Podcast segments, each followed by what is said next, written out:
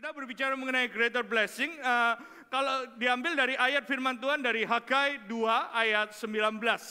Dalam bahasa Inggrisnya dikatakan, Think carefully, I am giving you a promise now, while the seed still in the barn. Firman Tuhan mengatakan waktu benih itu masih ada, uh, minggu lalu saya tulis bahasa Indonesia-nya, hari ini saya pakai NLT-nya untuk lebih jelas lagi. Kita katakan waktu benih itu masih ada di dalam kantung kita, dalam kehidupan kita mungkin ada benih yang kita udah pernah tabur. Firman Tuhan mengatakan, mungkin dalam kehidupan kita ada sesuatu yang kita udah pernah berikan, kita sudah tanam, kita udah tabur, tapi masih belum berbuah. Tapi firman Tuhan mengatakan, from this day onward, I will bless you. Amin, saudara. Ini berkat firman Tuhan, mengatakan, mengatakan from today onward, I will bless you. Saya percaya tahun ini, saya Percaya bahwa Tuhan akan bawa kita, bahwa tahun ini adalah tahun di mana kita mengalami fruitfulness, tapi the same year saya percaya juga kita mengalami namanya kedewasaan rohani. So this year is the year of fruitfulness and spiritual and maturity dalam kehidupan kita. Amin saudara. Dan ini yang menjadi bagian kita. Uh, firman Tuhan mengatakan makanya kita punya kebiasaan bahwa awal tahun kita memberikan taburan kita kepada Tuhan. Uh, bisa dibuka slide berikutnya. Saudara kalau Anda perhatikan buat Anda yang baru pertama kali atau baru datang di tempat ini.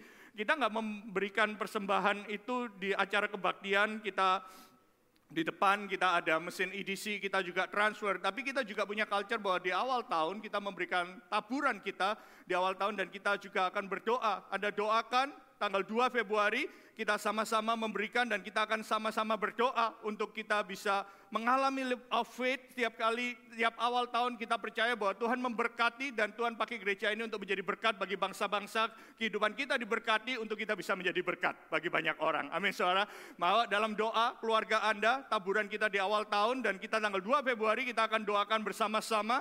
From today onward, I will bless you. Itu firman Tuhan. Nah, kalau Anda perhatikan minggu lalu kita uh, belajar bahwa ketika saya berbicara mengenai greater blessing, Seringkali kita merasakan bahwa kok kita ngomong bicara tentang berkat, berkat, berkat. That's exactly yang kita mau lakukan di awal tahun ini. Yes, Tuhan Yesus ingin memberkati kita.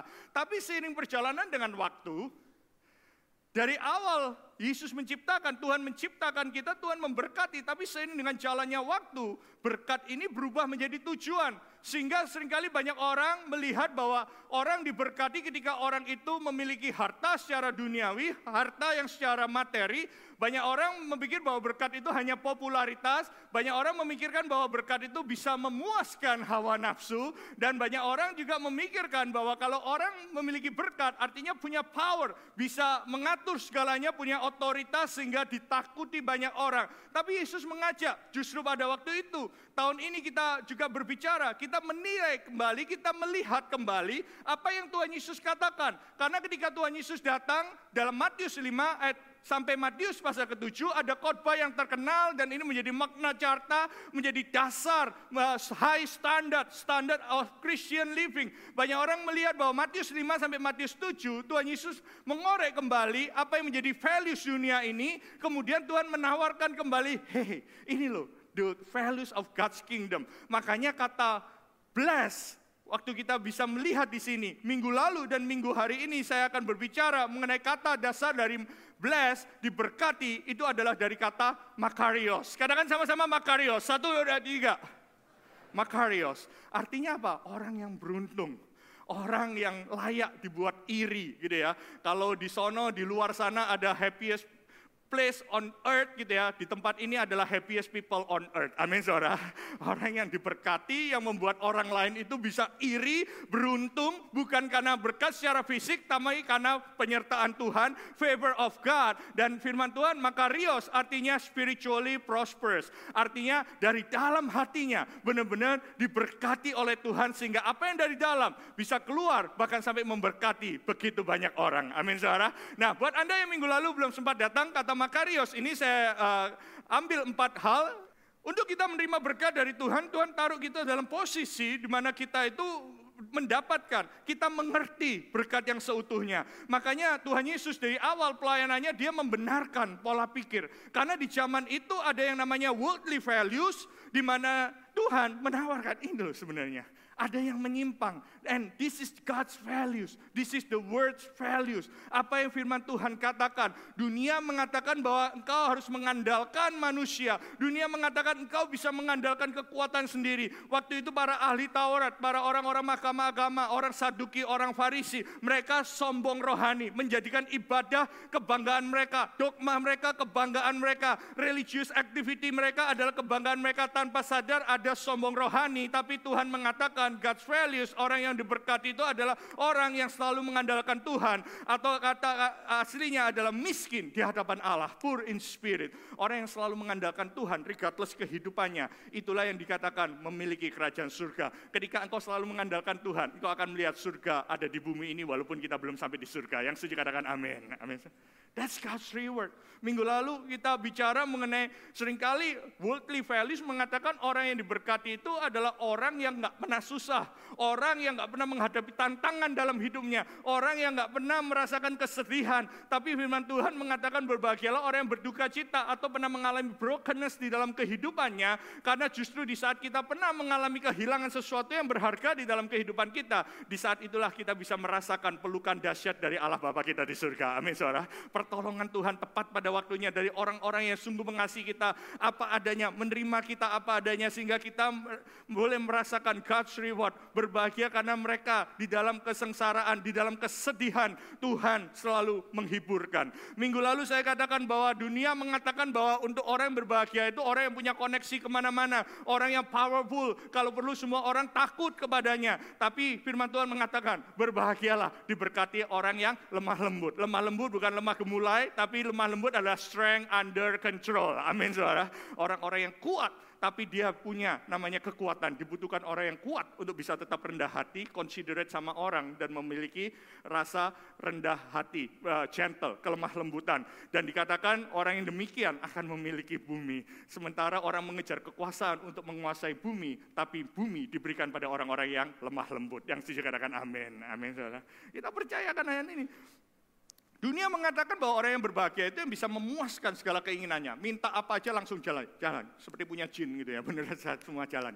Semua hawa nafsunya bisa dipenuhi. Tapi firman Tuhan mengatakan, semua hawa nafsu, kekayaan dunia nggak bisa memuaskan kita. Hanya lapar dan haus akan kebenaran yang akan dipuaskan. Hari ini cek ulang apa definisi berkat menurut kehidupan kita. Apa yang selama ini kita ingin Tuhan puaskan. Saya percaya kita cek ulang apakah itu ada dalam rencana Tuhan. Apakah itu ada dalam righteousness, lapar dan haus akan kebenaran. Dan kau menjadi orang-orang yang diberkati. Itu review minggu lalu. Saya untuk teman-teman yang minggu lalu belum datang, saya mau lanjutkan dua hal yang kita mau belajar hari ini, saya mengajarkan dua hal hari ini adalah berbahagialah orang yang merciful atau orang yang murah hati. Dunia ini sering kali kita dihadapkan bahwa orang selalu hitung-hitungan, gitu ya. Kalau kamu dikasih satu, ya lain kali kamu harus ngasih satu. Tanpa sadar, waktu kita melihat kesalahan orang, waktu kita dalam diperlakukan orang, kamu kasar sama aku, lain kali aku kasar sama kamu. Dalam kehidupan rumah tangga dikatakan, yuk Cenglinya kan kayak gini, cenglinya kayak gitu. Kamu menyakiti aku satu kali ya hari ini ya. Oke, satu kosong. Tunggu tanggal mainnya. Nanti akan satu sama dan dua kosong. Aku akan lawan. Lebih dahsyat lagi. Dunia tidak mengenal kata merciful. Nah, murah hati hari ini bukan bicara soal generosity. Tapi kita berbicara tentang kemurahan hati. Yuk kita baca ayatnya Matius pasal 5 dikatakan berbahagialah mereka yang murah hatinya. Yuk kita baca dalam bahasa Indonesianya satu, dua, tiga. Berbahagialah karena mereka akan beroleh kemurahan. Amin. Nah, saya senang terjemahan Amplified Bible. Kalau Anda perhatikan, saya kalau ngupas firman, saya pakai berbagai macam terjemahan. Minggu lalu saya pakai banyak dari The Message. Tapi The Message itu adalah namanya rephrase. Jadi dia itu menata ulang, bahasa kekinian. Makanya saya nggak rekomend baca The Message itu stand alone. Harus baca aslinya juga. Nah kalau Amplified, dia berbeda. Makanya hari ini saya pakai banyak dari Amplified. Amplified ini menjelaskan lagi. Jadi kalau baca Alkitab, saya suka baca berbagai macam definisi gitu ya. Baru kemudian kita ambil yang terbaik. Nah firman Tuhan mengatakan blessed dikatakan Orang yang diberkati itu punya suatu rasa cukup, contentment. Dia merasa content. Tapi juga dikatakan di sini orang yang diberkati itu sheltered by God's promises. Anda diberkati, kata firman Tuhan ini, Anda dikelilingi. Anda benar-benar dilindungi oleh setiap janji-janji Tuhan. Siapa itu? Orang yang merciful, orang yang murah hati. Dan di sini dikatakan, for they will receive mercy dalam kehidupan kita. Nah, sering kali kita mendengar bahwa bahwa kita menerima kasih karunia Tuhan. Apa bedanya grace and mercy dalam kehidupan kita? Nah, kalau waktu Paskah kita sering dengar because of God's grace dalam kehidupan kita, kita boleh ada di dalam kehidupan kita. Amin saudara. Tapi juga tahu bahwa because of God's mercy kita dibebaskan dari setiap hukuman dalam kehidupan kita. Amin saudara. Nah ini bedanya. Grace and mercy itu bedanya kasih karunia itu what we don't deserve, we receive it pengampunan, keselamatan. Kita nggak layak menerima keselamatan itu. Kita nggak layak, tapi kita menerima. Dan ini kita disadarkan, hanya karena kasih karunia dari Tuhan Yesus kita boleh ada sampai saat ini. Tapi tahukah Anda Tuhan Yesus itu nggak ngasih cuman uh, kasih karunia, memberikan keselamatan, tapi Tuhan juga kasih mercy, tahta kasih karunia itu ada rahmat, ada kemurahan. Dia nggak cuma menyelamatkan kita, tapi membebaskan kita dari setiap hukuman. Amin saudara. That's why kita appreciate apa yang Tuhan lakukan di dalam kehidupan kita. Kalau Anda pernah nonton film-film, kalau ada orang dihukum mati, saudara, kursi listrik atau ditembak, sebelum itu di door, orang yang menghukum ini, algojonya akan berkata, May God have mercy on you dari negara tetap panis kamu, tapi biarkan Tuhan membebaskan engkau dari semua hukuman. apa artinya? Kamu boleh mati di sini, tapi kamu nggak masuk neraka, gitu ya. Jadi ya, Tuhan membebaskan dari segala hukuman. Nah, makanya mercy ini kalau Tuhan ngomong beroleh kemurahan, ini tidak berbicara mengenai pemberian, nggak berbicara mengenai generosity. Tapi orang yang punya merciful, orang yang punya kemurahan hati ini, dia adalah orang yang bisa menunjukkan forgiveness menunjukkan pengampunan. Orang yang merciful adalah orang yang bisa memiliki belas kasihan, orang yang bisa menunjukkan kebaikan, bahkan kalau orang itu dipandang tidak layak untuk menerima semua hal itu. Gampang atau susah? Susahnya luar biasa. Berapa banyak yang pernah mengalami ini saudara? Anda harus mengasihi orang yang nggak layak untuk dikasihi gitu ya. Tapi saya mau katakan di sini justru kalau orang itu layak itu bukan itu itu namanya balas jasa. Nanti kita lihat apa kata-kata Tuhan Yesus. Tapi kita dilatih untuk bisa exercise. Kita tahu bahwa kita firman Tuhan mengajarkan kita kalau ada orang bersalah kepada kita, kita harus memberi pengampunan. Enggak untuk memberi pengampunan aja kalau orang itu pernah menyakiti hati kita susah atau gampang? Susah. Susah. Tapi Tuhan mengatakan extra mile. Gak cuma memberi pengampunan, tapi memberikan belas kasihan. Tapi juga memberikan apa? Kebaikan akan orang itu. Susah, saudara. Tapi inilah firman Tuhan mengatakan, engkau akan diberkati ketika engkau bisa bersama-sama oleh anugerah Tuhan, oleh kasih karunia Tuhan, dimampukan untuk show forgiveness, compassion, and kindness to people who don't deserve them. Amin, saudara. Nah, kita bisa melihat di sini. Kalau Anda baca kisah Yusuf, dia benar-benar dibetray sama saudara-saudaranya hanya karena menceritakan mimpinya. Bayangkan saudara. Jadi hati-hati, kalau Anda punya mimpi, cerita-cerita itu ada orang seneng, ada orang nggak seneng. Itu udah sejak dari zaman kejadian gitu ya, jadi kitab kejadian. Jadi uh, waktu dia, dan kemudian singkat cerita dia merasa dibetray, kemudian dia merasa benar-benar kakaknya nggak suka sama dia, sampai dia harus ke Mesir dan lain sebagainya, dan lain sebagainya. Dan di Mesir pun dia mengalami begitu banyak proses Tuhan. Dia mengalami begitu banyak duka cita, duka cita dan lain sebagainya. Nah, waktu kejadian pasal 45 ayat 2, Anda mungkin sudah sering saya saya pernah cerita gitu ya, kejadian 45 ayat 2, dia menyatakan diri kepada saudara-saudaranya. Dia katakan, akulah itu Yusuf yang kamu buang ke Mesir. Semua saudara-saudaranya toleh-toleh mateng kan gitu. Ini saatnya kematian kita bersama gitu ya.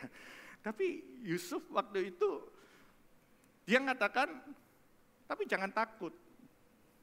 Aku udah mengampuni kamu.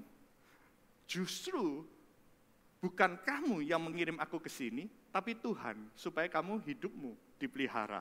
Yusuf sudah mengampuni. Bahkan kalau Anda baca dalam uh, waktu dia punya anak namanya Manasye, anak namanya Manasye itu adalah aku sudah melupakan, aku sudah mengampuni. Dia katakan, aku sudah memberikan pengampunan. Tapi Yusuf adalah contoh bagaimana firman Tuhan ini diterapkan tentang merciful. Waktu Yusuf ayat ke-17, Fir'aun tahu, wow keluarga Yusuf ini ada di sini. Fir'aun nggak mungkin, mungkin belum tahu cerita aslinya.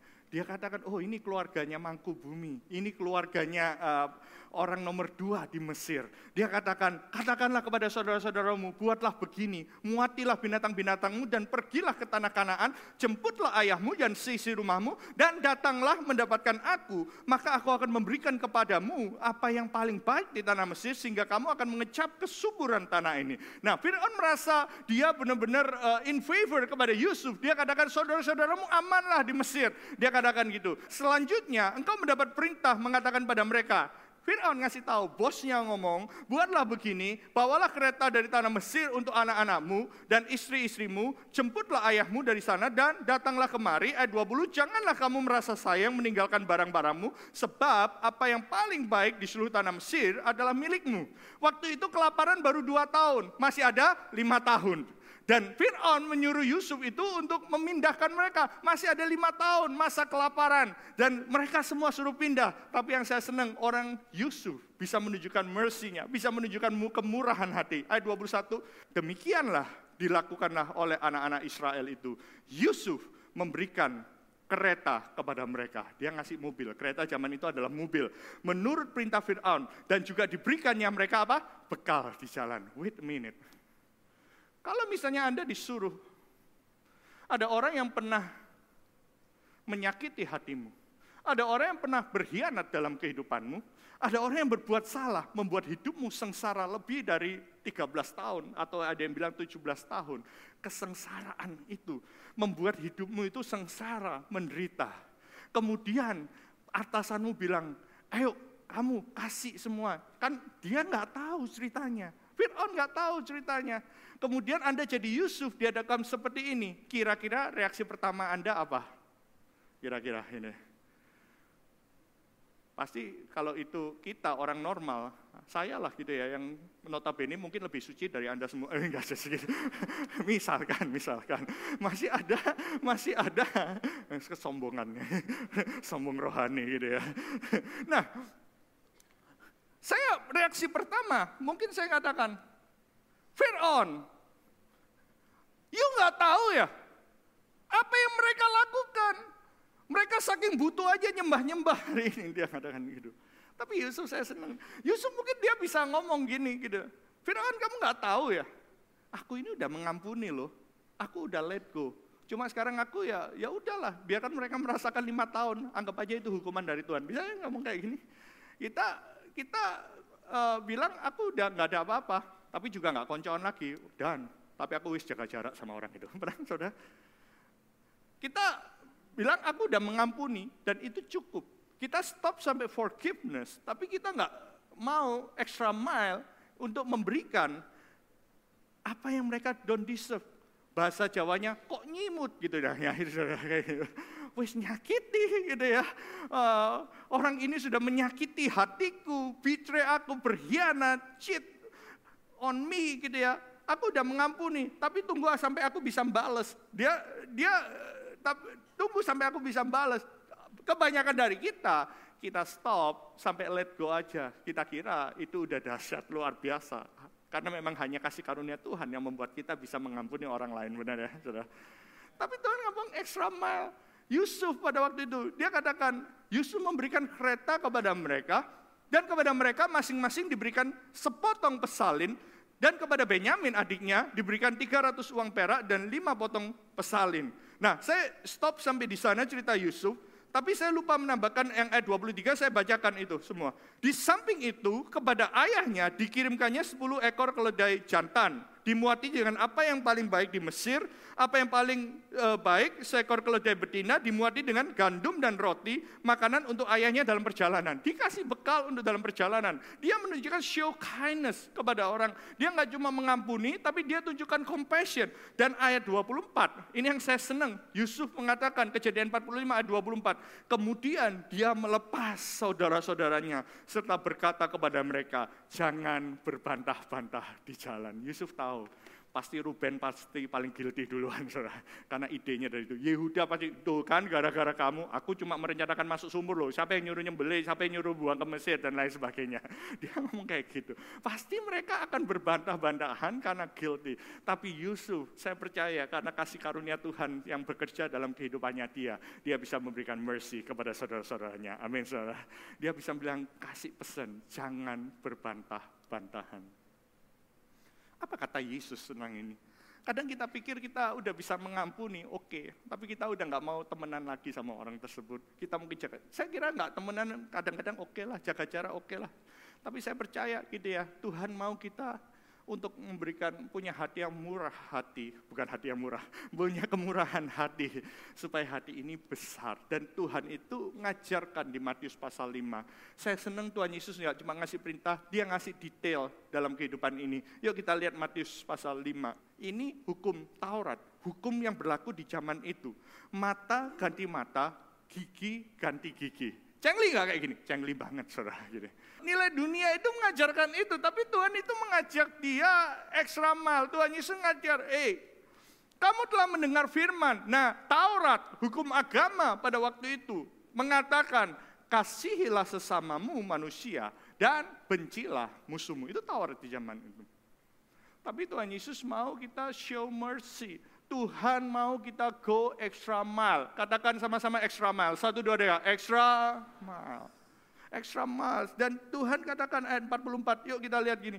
Dia katakan, tetapi aku berkata kepadamu, kasihilah musuhmu. One thing kita bisa forgive orang, kita bisa mengampuni. Tapi berat buat Yusuf, buat kita yang pernah melihat bagaimana kita diperlakukan oleh orang lain dengan sengaja untuk kita bisa mengasihi musuhmu. Benar ya saudara? Berapa banyak pernah disakiti dan Anda berkata, tenggat, aku bisa mengampuni. Tapi Tuhan Yesus mengatakan, nggak cukup sampai mengampuni, tapi kasihilah mereka.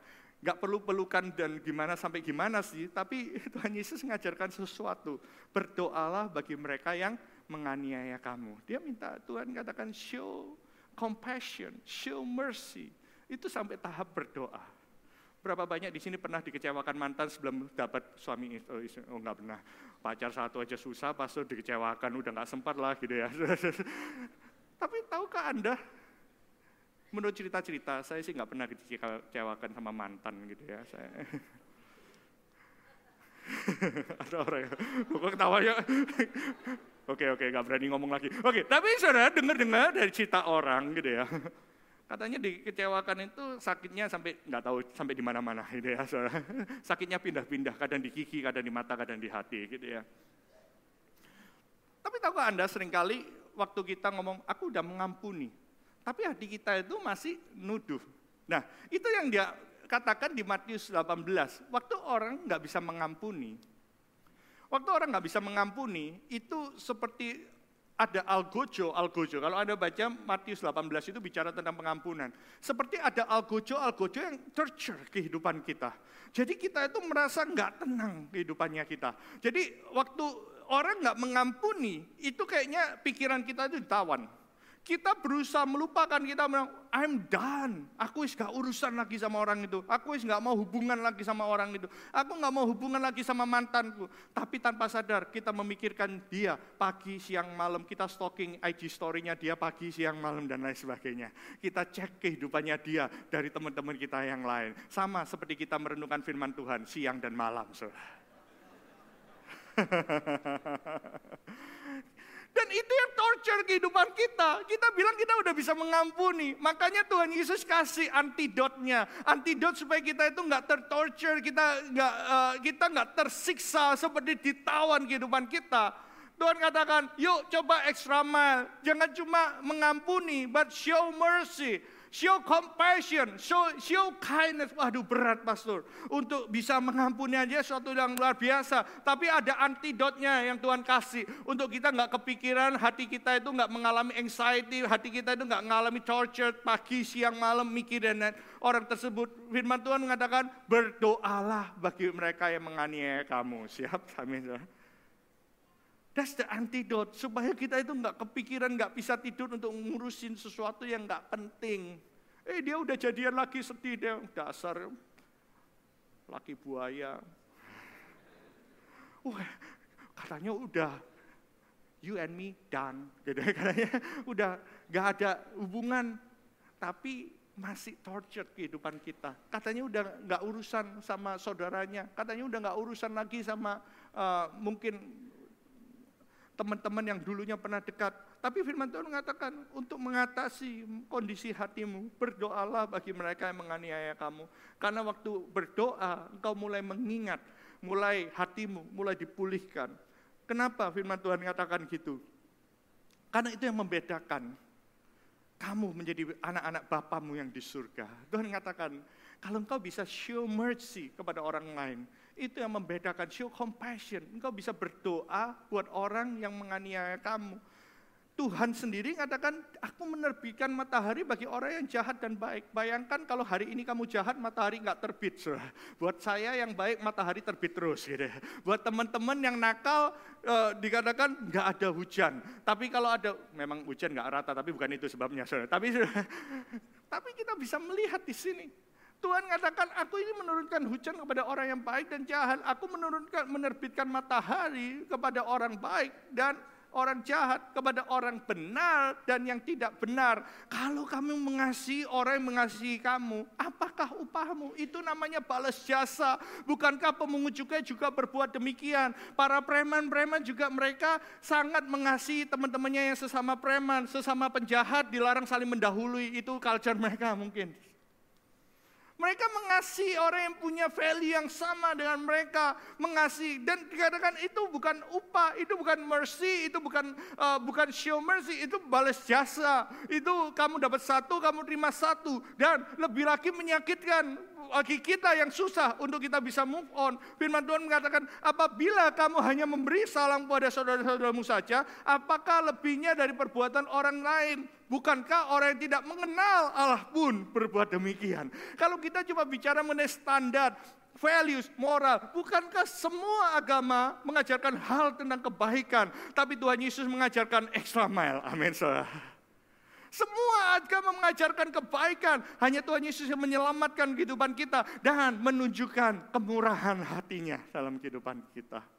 Semua agama mengajarkan tentang hukum tabur tuai. Semua, baik orang jahat, orang baik, mereka mengenal sistem tabur tuai. Orang yang tidak mengenal Allah pun punya prinsip yang sama. Aku baik sama orang yang baik, jahat sama orang yang jahat. Tapi firman Tuhan mengatakan, yuk go mile, berdoa bagi orang yang menganiaya kamu. Why? Karena ayat 48 Tuhan Yesus mengatakan, Yuk kita baca sama-sama ayat 48. Satu, dua, tiga. Karena sama seperti Bapamu yang di surga adalah sempurna. Ini yang Tuhan Yesus katakan. Dan saya senang Amplified Bible mengatakan, you, you therefore will be perfect. Tanda kurungnya, growing into spiritual maturity, both in mind and character. Ini yang Tuhan katakan greater blessing. Gak cuma sekedar kita menerima berkat, berkat, dari Tuhan. Tapi doalah tahun ini, greater blessing itu kita sama-sama grow in spiritual maturity, both mind and character. Jadikan ini doa Anda, firman Tuhan. Actively integrating godly values into your daily life as your heavenly Father is perfect. Ini yang Tuhan Yesus ajarkan. Berat nggak? Berat untuk extra mile. Tapi ini yang Tuhan Yesus ajarkan buat kita. Show mercy. Supaya apa? Kita diberkati. Kita juga menerima mercy di dalam kehidupan kita. The reward of being merciful is that we will obtain mercy ourselves. Kita bisa menerima kemurahan, Why? Karena kita nggak perfect. Suatu saat mungkin kita juga bisa berbuat salah. Tapi justru di saat itulah kita bisa melihat, wow, kalau aku bisa murah hati sama orang lain, suddenly Tuhan bisa pakai siapa aja untuk menunjukkan kemurahan dalam kehidupan kita. Amin. Kehidupan kita nggak perfect. Kita bisa melihat apa yang Tuhan berikan, mercy dari kehidupan kehidupan setiap orang. Kita melihat bahwa setiap tahun is setiap hari is the goodness of God, the mercy shall follow us all the day of our life. Kasih karunia, rahmat Tuhan itu boleh ada dalam kehidupan kita. Di akhir tahun yang lalu,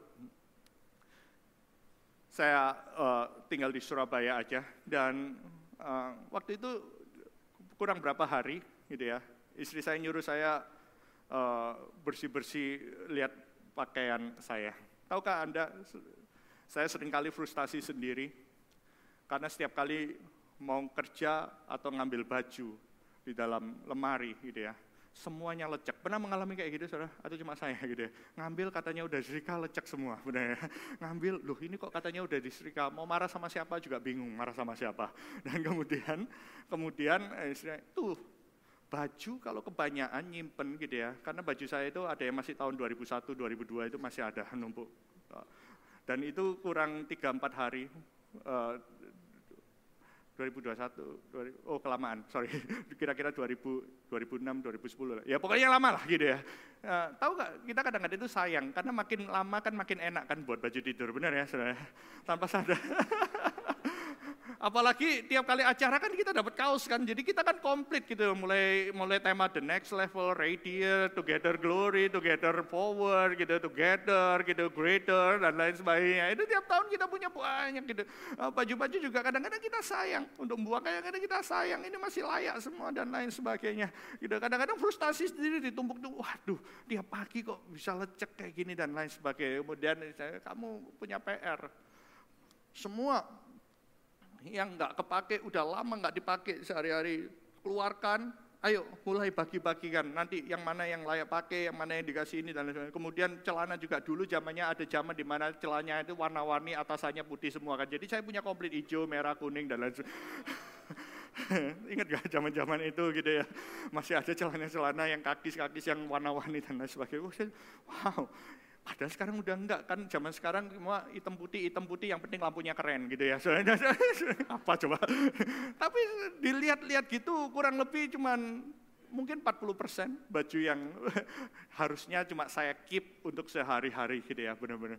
Jadi kemudian dikeluarkan semua, keluarkan semua semua. Jadi kita mulai wow, pertama kali ngeliat wow. Kadang sayang, iya sayang, tapi kalau enggak itu numpuk gitu ya. Pilihannya cuma dua gitu ya. Benar-benar kita mau keluarkan itu semua dan dibagi-bagikan atau beli lemari baru. Saya pilih solusi yang agak murah ya, saudara. Jadi saya mulai kasih dan saya melihat barang-barang yang menurut kita biasa-biasa aja, saya mulai kasih bagikan, ada yang ke asisten rumah tangga dan lain sebagainya. Dan waktu saya udah kasih gitu, kebetulan asisten rumah tangga kami ada yang uh, ibu-ibu uh, gitu ya, badannya uh, mungkin size-nya mirip kayak saya gitu, mungkin bajunya masih ada.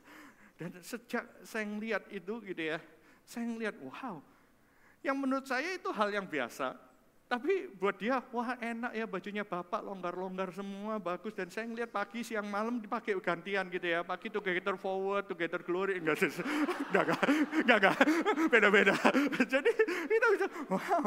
Yang menurut saya biasa-biasa aja, jadi berkat buat orang lain karena saya berani melepaskan haknya itu. Dan lemari saya juga lumayan kosong, siap dikasih baju yang baru oleh Tuhan. Lemari saya lumayan siap. Dan sering kali itu yang terjadi dalam kehidupan kita. Kita kadang-kadang masih menyimpan, bahkan sampai tahun berlalu-berlalu, kita masih menyimpan hal-hal yang lama tanpa sadar spiritually dan emosionally kita itu jadi hoarder. Ya. Kita nggak mau melepaskan pengampunan, nggak mau melepaskan mercy dalam kehidupan kita. Coba kalau tas-tas nggak dipakai, itu coba dibagi-bagi. Ini bisa membuat orang Indonesia gitu. Coba kita bisa melihat dalam hati kita. Kitanya bahagia, orang lain yang berkati berbahagia. Dengan kata lain, kita menerima murahan Tuhan. So, be merciful on yourself dalam kehidupan kita. Ada hal-hal yang nggak perlu dibawa masuk sampai 2020. Yuk kita mulai keluarkan. Nggak cukup untuk mengampuni, tapi show mercy. Berikan compassion, berikan kindness kepada orang lain. Dan kau akan melihat bahwa engkau adalah orang-orang yang diberkati Tuhan. You are the happiest people on earth. Amin, saudara. Orang-orang yang berbahagia di dalam dunia ini. Waktu kita bisa melihat melihat bahwa kita menjadi orang-orang yang merciful dalam kehidupan kita. Oke, satu satu lagi Tuhan katakan di sini saya cuma dua aja adalah orang yang suci hatinya. Pure in heart. Katakan sama-sama pure in heart. Satu, dua, tiga. Pure in heart. Yuk kita baca ayatnya dari Matius pasal 5 ayat ke-8. Yuk kita baca bahasa Indonesianya. Satu, dua, tiga. Berbahagialah suci hatinya karena mereka akan melihat Allah. Amin saudara. Nah, suci hatinya firman Tuhan mengatakan engkau akan melihat Allah. Apa yang Yesus sedang bongkar ketika dia mengatakan, dikala itu mungkin orang-orang jago. Mereka, kalau Anda melihat pada waktu itu Yesus sedang membongkar values dari dunia ini. Begitu banyak orang yang hanya memperhatikan hal yang luarnya aja. Dan Tuhan Yesus waktu itu mengatakan, hei kamu ini orang-orang yang munafik. Jago ngomong tapi nggak mau melakukannya. Tahukah Anda di zaman-zaman sekarang ini, dari culture yang begitu lama itu sampai ke zaman sekarang itu ke bawah. Apalagi sekarang orang diajarkan dengan teori komunikasi yang baik kalau Anda ngelihat di TV-TV, Anda ngelihat di acara, makin lama makin banyak acara debat, saudara. Makin banyak orang jago bikin narasi, jago berkomunikasi, sehingga sering kali kita itu nggak tahu kebenarannya. Pernah ngeliat kan kadang kita bingung sendiri, ditanya apa, jawabnya apa, yang penting pinter bersilat lidah, saudara. Debat, debat, debat, dan lain sebagainya. Saya nggak menyalahkan, kita perlu belajar untuk berkomunikasi dengan baik. Kita perlu belajar untuk dengan logika hukum. Kita perlu tahu namanya loopholes. Kita mungkin bisa tahu celah bagaimana kita tahu setiap aturan. Tapi pertanyaan saya, di manakah lagi kemunian hati kita, saudara? Gitu kan? Jangan sampai jago dalam berkomunikasi membuat kita kehilangan intisari kemurnian hati yang sebenarnya. Akibatnya yang jago ngomong, jago bikin narasi selalu lebih menang daripada yang tulus hati. Saudara. Makanya Tuhan ngajak gini, hei, lihat, justru no matter how smart you are, orang jago berkelit, tapi kehilangan yang namanya kemurnian hati, kehilangan yang namanya nurani, kehilangan yang namanya integritas. Makanya Tuhan katakan, blessed, anticipating God's presence, spiritually mature. Orang yang spiritually mature adalah orang yang pure in heart. Engkau akan melihat, anticipating God's presence dalam kehidupanmu. Engkau akan spiritually mature ketika engkau pure in heart. Dan firman Tuhan mengatakan di sini, pure in heart itu apa? Integrity moral courage and godly character Tuhan mengatakan. Karena mereka akan melihat Tuhan. Dunia mengatakan, asal lu jago ngomong, lu bisa lolos lah apa pun. Tapi Tuhan mengatakan, karena justru karena engkau punya kemurnian hati, engkau akan bisa melihat Tuhan di setiap situasi dalam kehidupanmu. Amin saudara. Engkau akan bisa melihat Tuhan kerja dengan caranya sendiri ketika engkau memiliki kemurnian hati. Dunia ini nggak bisa dimenangkan dengan narasi-narasi. Dunia ini bisa dimenangkan dengan kemurnian hati. Amin saudara. Kita bisa melihat bahwa dunia ini kita bisa melihat they will see God because they see the integrity, moral courage, and godly character dari setiap anak-anak Tuhan. That's why Yesus mengatakan hal demikian. Dia bongkar banyak orang iri, banyak orang merasakan oh orang itu diberkati ya karena dia jago ngomongnya, jago dia uh, para ahli Taurat itu jago uh, memutar balikan fakta dan lain sebagainya. Tapi Tuhan mengatakan integrity, moral courage, and godly character masih berlaku bahkan sampai zaman ini. Amin saudara. Ini yang Yesus katakan. Karena you will see God. Even you don't see it now, but you will see God in every season di dalam kehidupan kita. Pure heart itu artinya adalah memiliki integritas, moral courage, and godly character. Amplified Bible mengatakan gitu. Tapi kalau Anda baca dari firman Tuhan, begitu banyak kata pure heart, ada hubungannya dengan tidak memiliki agenda tersembunyi, no hidden agenda, gitu ya, no mixed motivation, gitu ya, nggak ada motivasi yang tercampur, lurus hatinya. Apa yang diomongkan itu benar, gitu ya, without divided loyalties, tidak memiliki kesetiaan yang terbagi, kesetiaannya terbagi dua, eh, satu untuk Tuhan, satu untuk dunia, dan dikatakan orang orang yang pure heart itu hatinya devoted to God. Hati yang fokus kepada Tuhan. Makanya kitab Yakobus mengatakan, orang yang mendua hati itu nggak pernah tenang. Yuk kita baca ayat 8, 1, 2, 3. Sebab mendua hati tidak akan tenang di dalam hidupnya. Kalau terjadi konflik values dalam hati kita antara perbuatan kita dengan nurani kita, firman Tuhan mengatakan hati yang mendua ini orang itu nggak tenang. Bahasa Inggrisnya lebih menyakitkan lagi buat kita yang mendua hati NLT. Such people should not expect to receive anything from the Lord. Their loyalty is divided between God and the world. And they are unstable in everything they do. Kan cek kondisi hati kita. Seringkali dalam kehidupan kita, kita unstable, nggak punya moral values, nggak punya courage. Padahal ketika Anda ada di dalam lembah kekelaman sekalipun, ketika engkau jaga purity in your heart, saya percaya gitu ya, Tuhan akan menunjukkan caranya sendiri. You will see God. Amin saudara. Because kalau loyalty kita kebalik-balik, benar-benar dikatakan divided between God and the world, they are unstable. Di apa pun yang di dalam kehidupannya unstable, labil, nggak bisa tenang di dalam kehidupannya, anxiety dan lain sebagainya. Saya nggak bilang orang-orang yang punya penyakit kayak gitu itu eh, orang-orang yang mendua hati, tapi saya percaya gitu ya, benar-benar ketika hati kita itu terarah pada Tuhan, Tuhan akan engkau akan melihat Tuhan melakukan bagiannya. Makanya kita lihat di sini terus Tuhan mengatakan di Mazmur, Daud mengatakan, siapa yang boleh naik ke atas gunung Tuhan? Orang yang naik ke atas gunung Tuhan. Siapa yang boleh berdiri di tempat yang kudus? Firman Tuhan ngasih Mazmur, Daud mengatakan, orang yang bersih tangannya, murni hatinya, tidak menyerahkan dirinya kepada penipuan, tidak bersumpah palsu. Mungkin belum sempurna, tapi blameless dalam hidup. Karena pertolongan dari roh kudus, pertolongan dari Tuhan sendiri, dia bisa melihat gitu ya. Selama motivasi, hatinya bersih, dia mengatakan dia akan melihat, dia akan naik ke gunung Tuhan, dia bisa melihat Tuhan, dia bisa melihat hal-hal yang besar yang selama ini belum pernah dia lihat dalam kehidupannya. Amin saudara. Miliki kemurnian hati di dalam kehidupan. Ini yang saya suka, 2 Tawarik 16 ayat 9. Dia mengatakan, yuk kita baca ayat 9 sama-sama, 1, 2, 3. Karena menjelajah seluruh bumi untuk melimpahkan kekuatannya kepada mereka yang apa? Bersungguh hati terhadap dia. Amin. Dikatakan di sini, mungkin hari ini engkau nggak tahu di mana season di mana. Saya nggak tahu Anda ada di dalam season yang mana. Saya undang pemain musik untuk bisa sama-sama.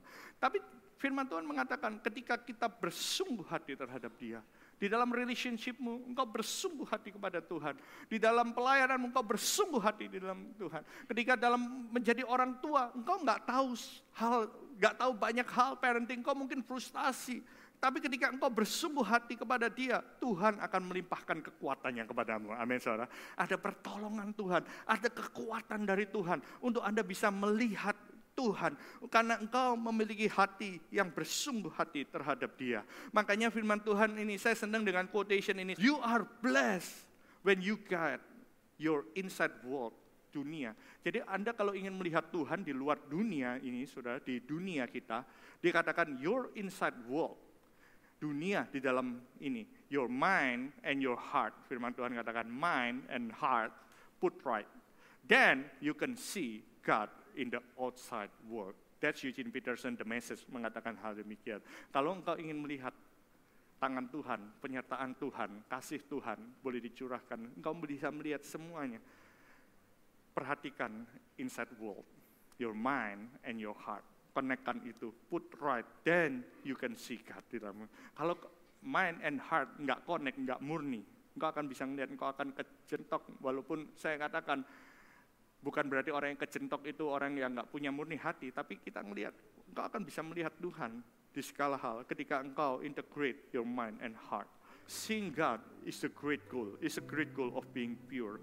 Tapi jangan lupa, God is the one who purifies our heart. Jangan mengandalkan kekuatan sendiri. Makanya firman Tuhan, Daud mengatakan, dengan apakah seorang muda menjaga kelakuan yang bersih dengan menjaganya sesuai dengan apa? Firman Tuhan. Makanya hanya firman Tuhan yang bisa membersihkan, purify our heart. Yes, we want to see God.